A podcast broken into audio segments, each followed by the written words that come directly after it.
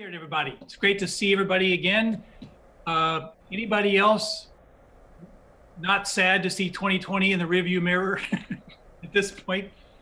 I'm not wanting to wish my life away, but I am hopeful that things in 2021 will get better and that the vaccine distribution will kick into high gear very soon. So we're going to start this year with some more teaching from Jesus' parables.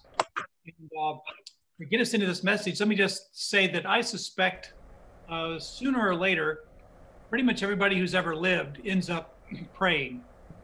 I mean, when everything falls apart and looks hopeless, I think the number of atheists or agnostics tends to dwindle.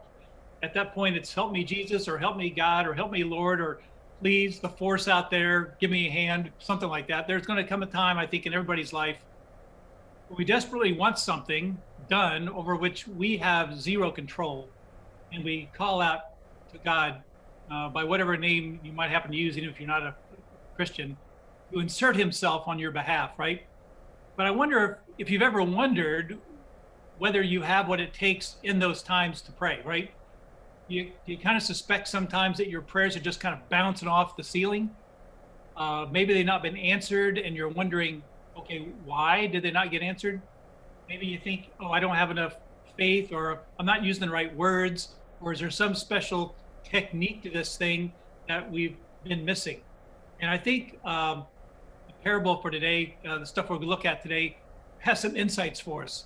But we're going to sneak up on that parable out of Luke 18 that Michelle just read for us by checking out some of Jesus' teachings to his disciples, starting in Luke chapter 11, that kind of ties into it. So if you got your Bibles, and I hope you do, you can go ahead and turn to Luke chapter 11. And as you do that, I'll provide just a bit of context.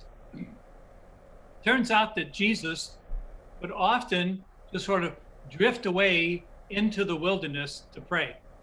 And obviously his followers, the disciples, watched him do this. Now, I don't know exactly what the results were, but they must have witnessed some powerful answers to Jesus praying. I mean, if they didn't see something going on, they didn't sense a connection between what was going on and these prayer times that Jesus had, they would have had no reason to begin to wonder, okay, what's going on with our prayers? What's wrong with what we're doing? Jesus has something different going on than we've got going on. So at one point, one of them gets up the courage to ask Jesus to teach them to pray like he does. And Jesus gives them a pretty short answer, but it's pretty profoundly deep. And it kind of makes me laugh, really, because I've got some books on prayer in my shelf in my office. They're like 2 inches thick, but Jesus covers the topic in like 13 verses. So we'll start with this passage and we'll take a look at some other things. And all the while, we're kind of digging into how is it we can pray so we can get answers. So Luke chapter 11, starting in verse 1, it says this. Now, Jesus was praying in a certain place. And when he had finished, one of his disciples, okay, unnamed, could have been any of them, right? Maybe they do straws, we don't know. But somebody, one of them did approach Jesus and said to him, Lord, teach us to pray as John, he's referring to John the Baptist, as John taught his disciples. And Jesus said to them, when you pray, say. So don't miss that word. When you pray, say. You might need to mark this or highlight it. It's going to become very important. But what do you say? Father, hallowed be your name. Your kingdom come. Give us each day our daily bread. Forgive us our sins, for we ourselves forgive everyone who is indebted to us. Lead us not into temptation. Now, most of you are probably scratching your heads if you've been walking with Christ for a long time, because you see something weird about this passage. It's something strange. It's missing some things, right? Well, actually, there's two Lord's Prayers in the Bible, and they probably shouldn't even be titled the Lord's Prayer. It's not a prayer that he prayed verbatim. It's a prayer he taught his followers to pray. So just clock in your head right now the difference between the version we just read in Luke 11 and the one we find out over in the Gospel of Matthew chapter 6. They're similar, have a lot of similar stuff, but there are some differences. We'll cover a little bit more about that later, because immediately after Jesus says this about how they ought to pray, he follows it up with this fascinating little vignette. And then Jesus said to them, which of you has a friend who has a friend? Which of you who has a friend will go to him at midnight and say to him, friend, lend me 3 loaves. For a friend of mine has arrived on a journey, and I have nothing to set before him. And he, the friend, will answer from within, do not bother me. The door is now shut. My children are with me in bed. I cannot get up and give you anything.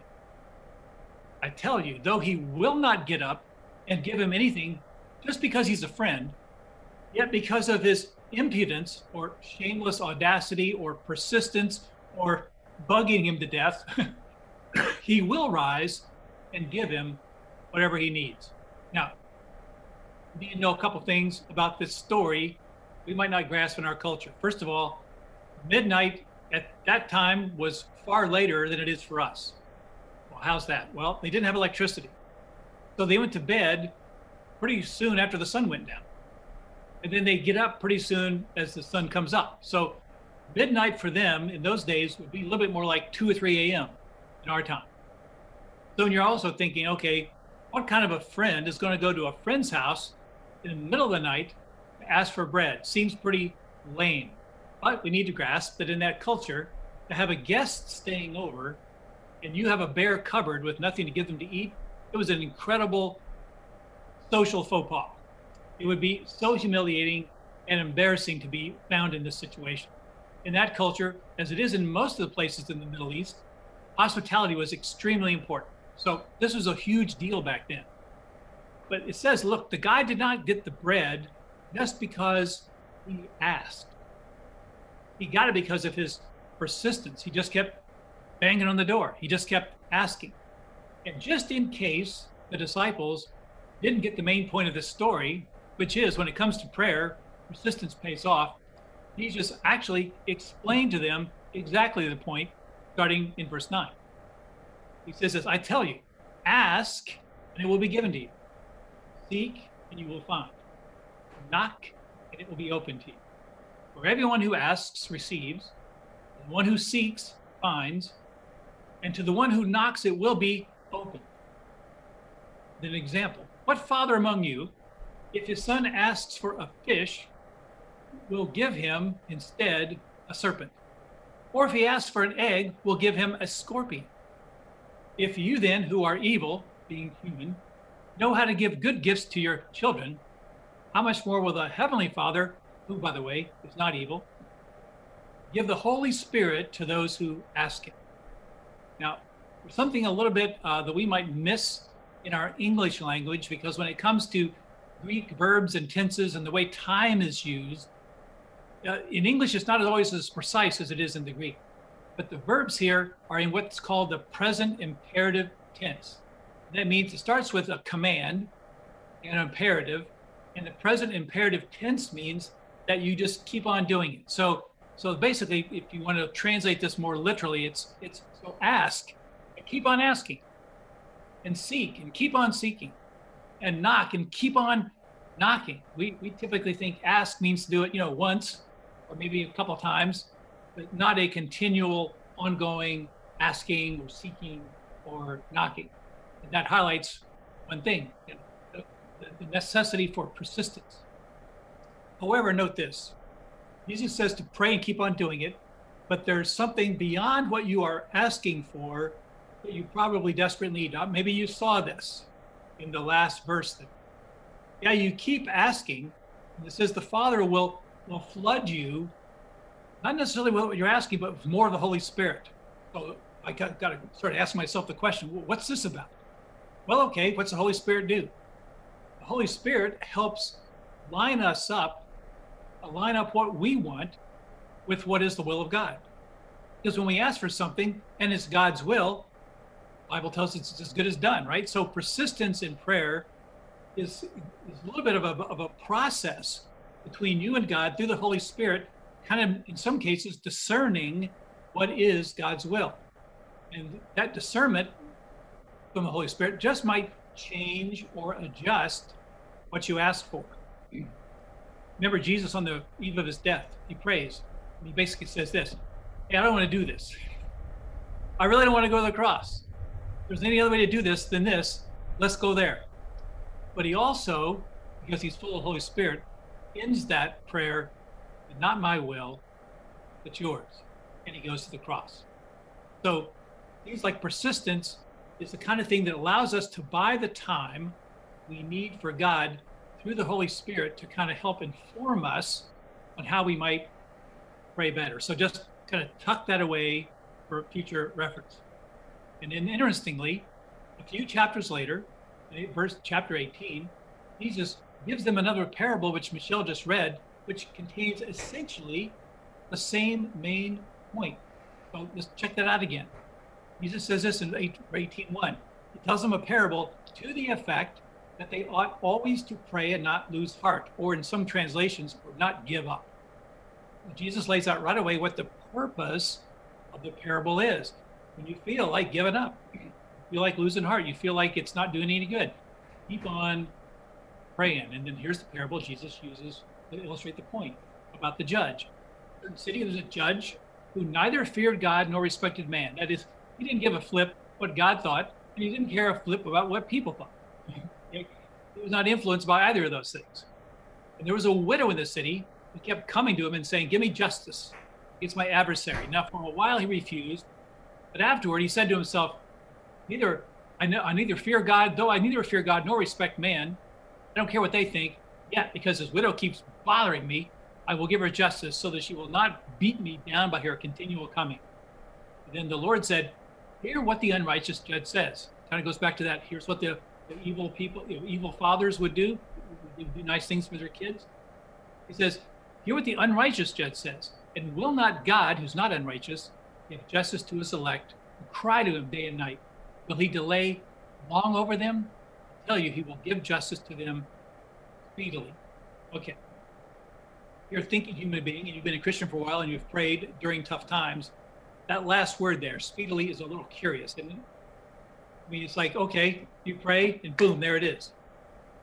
I mean, hasn't he been telling us to seek and keep on seeking and knock and keep on knocking and asking and keep on asking? It doesn't sound like it's immediate. It just says, keep pestering and bothering it. So these are just two little stories about people who just kept the pressure on until the people who didn't want to actually give them what they asked for got worn down and did it. So what is he talking about when he says he will give justice to them speedily? I don't think it means that they're going to get it quickly the minute they ask. It means that they will get it quickly in the sense of suddenly. When it comes, boom, it's there. It's like, it's not there yet. It's not there yet. Not there yet. And then boom, there it is. Answer's in. So passage goes on. Nevertheless, when the Son of Man comes, will he find faith on the earth? That's verse 8. In other words, it's going to be a while. I mean, think about this. How long was the period between the promise of a Messiah in Genesis 3:15 and Jesus actually showing up? Thousands of years, right? In fact, it was 400 years after the last scripture that God gave people and the appearance of Jesus. The last book of the Old Testament to the appearance of Jesus, 400 years. Jesus says, let me tell you about how important persistence is. I wonder when I come back. It's been 2,000 years plus, right? Since he's on the earth, about 2,000 years. When I come back, are people going to have given up expecting me to return? Or will they be praying as I've taught them to pray? Will they keep on praying, keeping on until the answer, me, shows up? Now, that's the parable in Luke 11. And kind of a similar one out of Luke 18. So here's what I want to do with the rest of our time. I want to get real practical.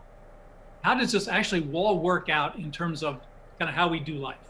I want to draw your attention to like four things to kind of keep our eyes on if we want our prayers to actually get answered. And as we dig into this, it's important that we not forget something.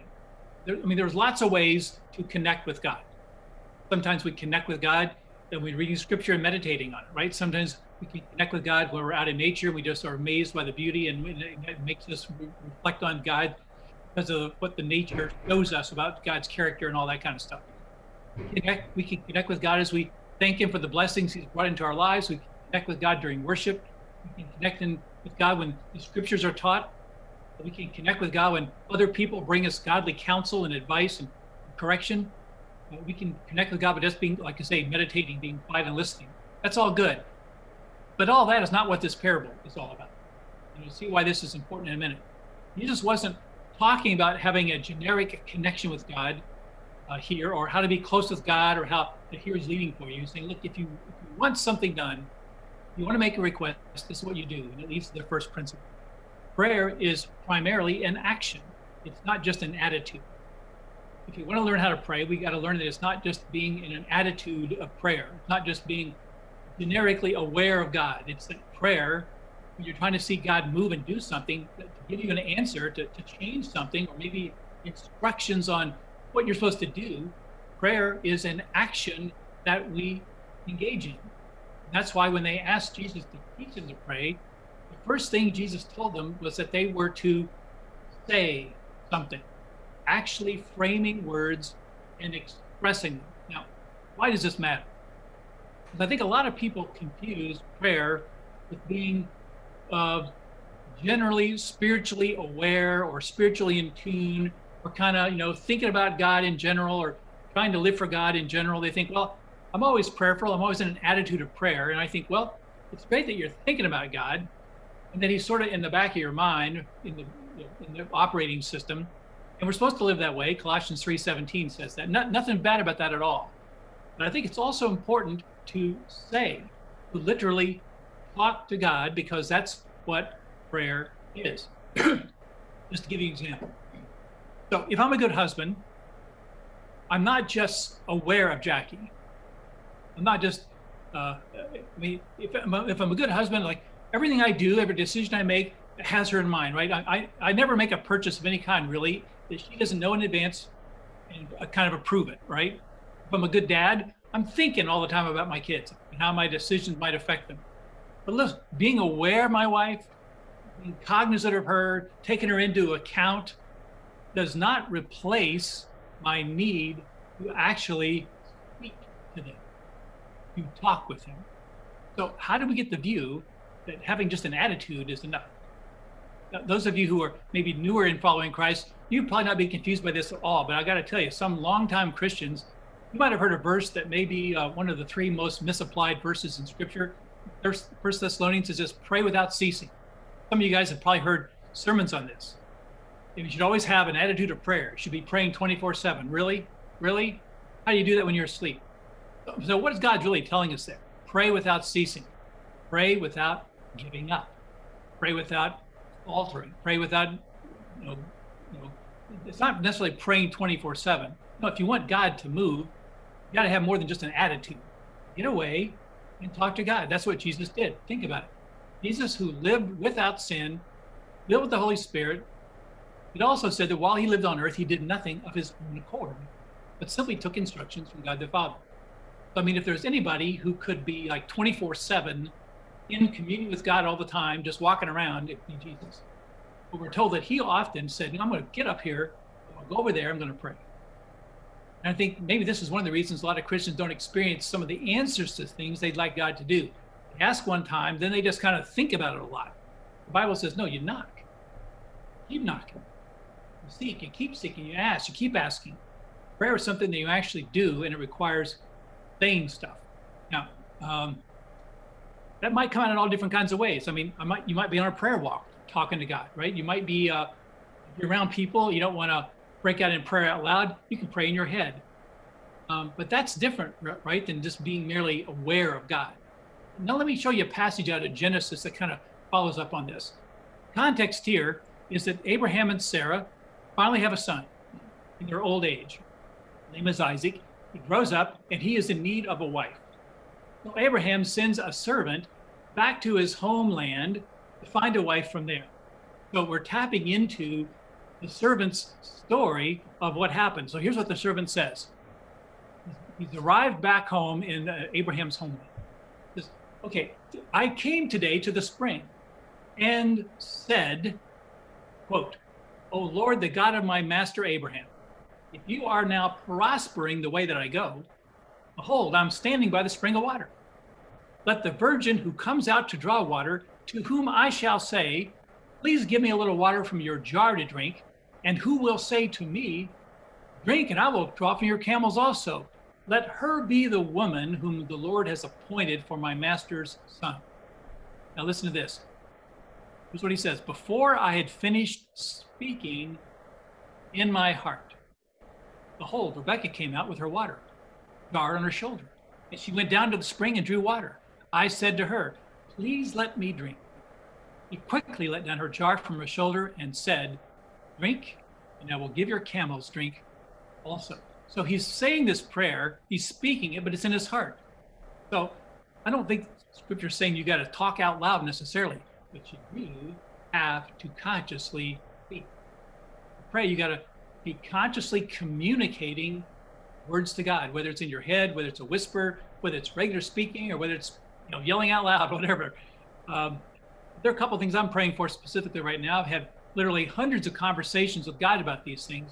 And this preparing this message has been helpful because it's like, okay, keep on keeping on, right? Keep on keeping on. Don't stop what I'm doing. Keep communicating with God about them.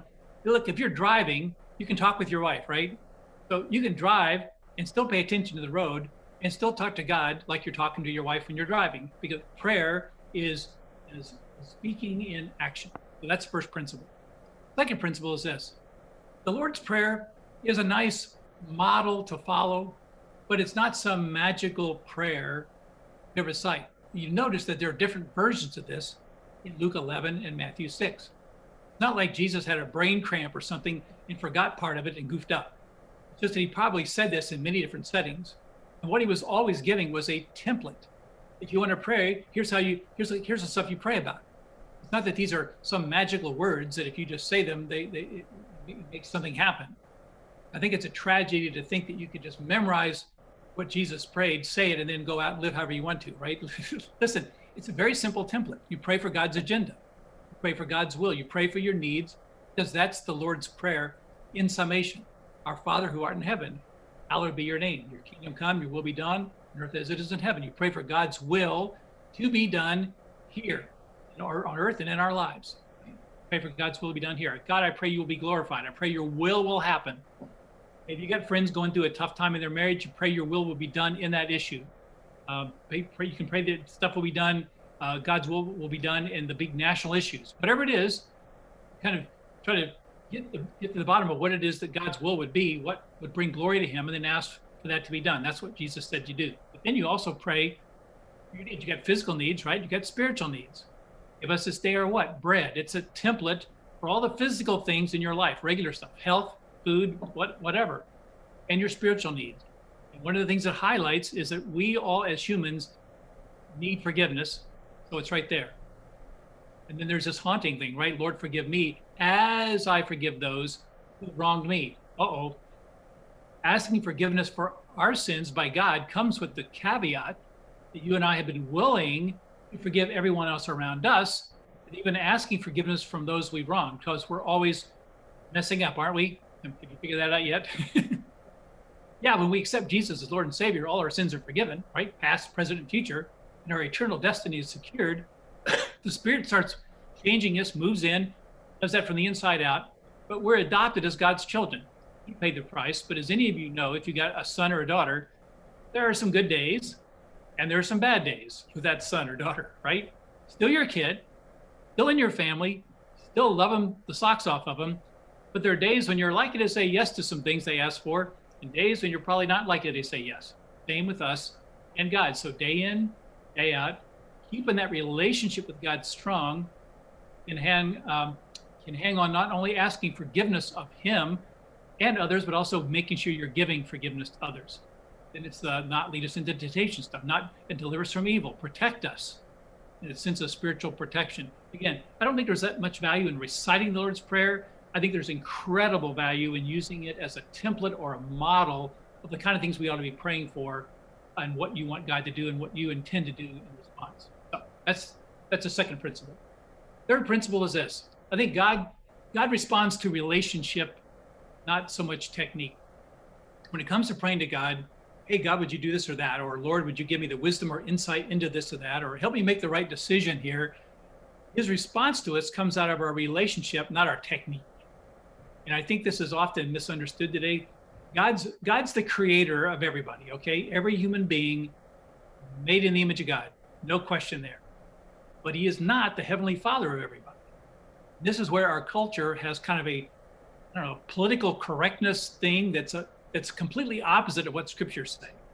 In our culture, you can live any way you want to, you can hate God, and you are still a created being made in the image of God. That's why as Christians, we're not to slander anybody else or do anything to hurt other people. In fact, we're even told, hey, when evil is done, return good for that. God has a very high opinion of human beings.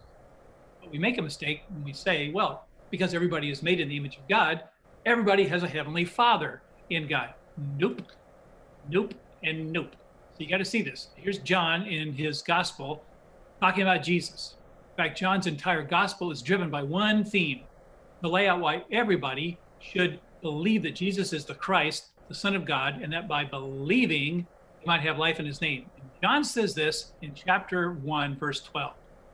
But to all who did receive him, Jesus, who believed in his name, Jesus' name, he gave the right to become children of God. So being a child of God, that is to have God as your father, is dependent upon receiving Christ, believing and trusting in his name. So those who do that have God as their heavenly father. Those who do not have God as their heavenly father. Are they God's creation? Yep. Yeah. Does he care for them? Yep. Yeah. Did Jesus die for them? Yep. No one on earth is automatically a child of God just by showing up on planet earth. We must be adopted into God's family as his children. And that happens when we place our faith in Christ, give our lives over to him, right? So I think that's why Jesus starts his entire template with this relationship, our Father. Because of this, you realize that maybe technique has no real value at all, right? Some of us have been taught how to pray, right? And if you haven't been taught, maybe you watched other people pray and you kind of figured out what they do is what you should do. And you know, isn't it weird how when some of us pray, our vocabulary changes, our voice gets a little deeper, gets a little more solemn or something weird. You say Father or God in practically every sentence. You do that. I mean, when I'm talking to Sam, I don't use Sam's name in every sentence. I mean, it's not normal when we're talking to regular people. So I don't think you have to be particularly articulate in prayer. And I don't think you have to fret about goofing up your words. I mean, if you're praying for something, you pull a scripture that you read, I think it's in Romans, but it's actually out of 2 Corinthians. I don't think you have to worry about it. I don't think any good dad is going to turn his 2-year-old away because of poor grammar or getting a factoid wrong. God doesn't either. It's all relational. You are his child. So you've got nothing to do but learn to walk in obedience to him. Telling him, you know, when it is when you mess up, forgiving other people when they mess up, sharing with God what you need physically and spiritually. And however it comes out, I don't think it matters that much, at least to God. Now, there might be some snooty Pharisees around your life that might think your prayers aren't all that great. You know what? Can I tell you this? They do not matter. They do not matter. Only God matters. He loves you, so relax and pray, speak, you can do that. Now, you know, almost all the prayers in scripture are short. There's a couple of long ones in there, but most of them are shorter than a lot of people that I've listened to or had, you know, go to some Christian conference. The Bible doesn't say to pray long prayers. The Bible says just to keep coming back. There's some people that use the joy technique of praying, you know, Jesus first and others, and then finally what you really care about, you. Or the ACTS method, adoration of God, how great he is, confession, how great you're not, thanksgiving, conclusion of A and C, then supplication, all the stuff you really wanted to talk about when you started to pray, right? We can make prayer, I think, so hard sometimes. And some of us are so intimidated that it's kind of sad. I'm sorry to say, the church has done that to some of us, right? So I apologize for the church on behalf of what they might have done to you on prayer. Just talk. Your heavenly father, okay? Ask him, plead with him. How you would talk to your parents when you really wanted something as a kid. He's good with it. Just talk to him honestly and just keep talking to him over and over again. And when it comes to getting your prayer requests answered, you got two basic questions to ask them. Have I joined the family of God? Have I stepped over that line and become a committed follower of Christ? And then am I living in obedience to what I know? Not saying you got to be perfect, but is there some area of my life that I know God wants me to move out in obedience in, and I have refused? Well, guess what? You're a dad and you got a kid. and you've had the kid take the car out 4 previous days and broken curfew every single time. Guess what? When the kid asks on the 5th day, he probably ain't getting the car, right? So yeah, you're joined to the family, but are you following the house rules? Are you doing what you need to be doing as a child in that family? So James tells us in 5:16 that the prayers of a righteous man are incredibly powerful. So a righteous man is a person who knows what God says, is a child of God, and is doing what God wants him to do. And it also needs to be persistent in prayer. So that's the third principle. Fourth principle, not yet doesn't mean no. Not yet doesn't necessarily mean no. And I think it's also what Jesus is trying to get across. I think you'd agree that it's pretty easy to pray in a crisis, but it's hard to keep prayer up over a long period of time. First of all, you tend to lose hope if it's a crisis situation. But if it's not a crisis deal, then it's something else. You're praying for his will, you're praying for a spouse, you're praying for your kids. The thing that's out there in the future that you're worried about can get really tiring, like you've been at it a week or a month or even a year, some of us decades, right? So here's the fact. Turns out that few prayers are answered immediately. Even Jesus' prayers were not all answered immediately. That's why persistence is so important. The Bible talks about being devoted to prayer, being devoted to prayer. Now, that's an interesting construct. Anytime the Bible tells us we need to be doing something, it's probably because we're not naturally bent to do that. So, for example, do I have to be devoted to eating? No, I get hungry and I eat. I don't have to put extra effort into eating. It just naturally happens. Sleeping? No, I get really tired. I go to bed. This happens naturally. But when God is encouraging me to be devoted to something, it's pretty much a given that I'm probably not going to do that naturally. I'm going to have to pay some attention to it. It's not a natural thing I do without thinking. It's not an instinctual thing. In Colossians 4:2, there's a command, be devoted to prayer. A few verses later in verse 12, Paul's talking about a guy who's always wrestling with prayer for the church in Colossae. That's why I say it's an action. It's far more than, I'm going to be thinking about you. It's not thinking, man, I hope things go well for him. I'm going to pray for somebody. When I say that, I've got a purpose in my mind and heart to find time to actually step down and talk to God about that thing. Now, here's a little thing from the book of Daniel, which I found interesting. Daniel is in exile in Babylon, and then Persians whack the Babylonians, and they take control.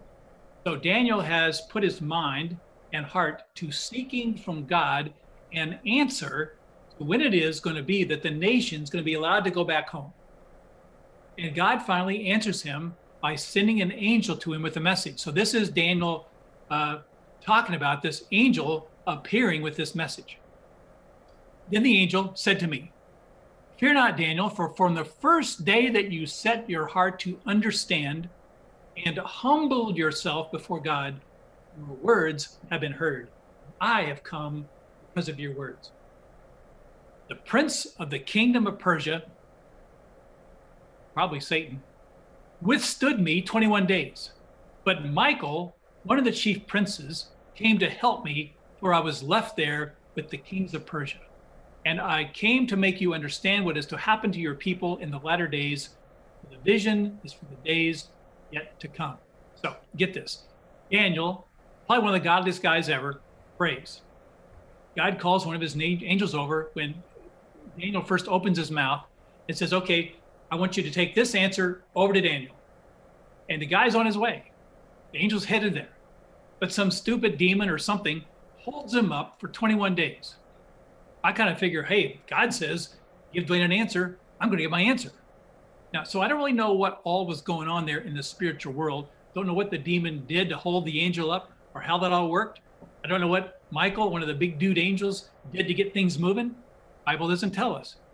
Bible does tell us this, that when we pray and God responds, it provokes, even though you and I don't see it, a very real, unseen spiritual battle. And in Daniel's case, it took 21 days for the answer to get through. So I kind of wonder, okay, what would have happened if Daniel had stopped praying on day 20? Didn't wait for the 21 days. Because what Jesus says is this, when you pray, follow this template. Remember this, it's kind of like the guy who goes to his friend's house in the middle of the night and knocked and knocked and knocked. And he finally got what he wanted, Not because that guy was a friend, but because that guy knew he was not going to stop knocking. He was going to knock all night long.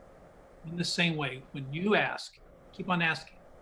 You seek and keep on seeking. Knock and keep on knocking. Your prayers will be informed by the Holy Spirit over time, and an answer will come. And when it comes, it will just suddenly show up. I love these stories. The Bible's full of them where people are just asking because Jesus says to ask. A couple of times I prayed, maybe you have too. You go, man, I'm praying for something, and you're thinking, there's no way this is going to happen. But I'm going to pray anyway. I feel like God's leading me to pray this. And then God comes through. I tell you this, He did not come through because I had some tremendous faith. Truth is, I probably had about zero faith. I mean, my faith was basically just to pray. But did I really think it was going to happen? I mean, you pray about a test result, it comes back negative. You go, man, please run that test again because I can't believe this is true. I don't think God necessarily answered prayer just because of my faith, but because of the persistence, which demonstrates that you still have faith in God, even though you don't know, you're not really sure what God's going to do. Surely not because of my confidence. I don't think faith is you imagining how much it could happen or how confident you are or how articulate you are. I think faith is shown by how persistent you are, even when you can barely hang on. And that's why Jesus said at the end of the persistence passage, the Son of Man find faith when He returns. Jesus is kind of defining faith as that persistence. So do you want to pray? Your prayers are actually answered. Well, here's what you do. Speak, you don't quit speaking. So God absolutely says no, or God instructs you to modify the prayer, or you get what you were asking for because it was God's will all along. That's it for me. Let me pray for us. Now, we thank You for this instruction from Your word. There's such a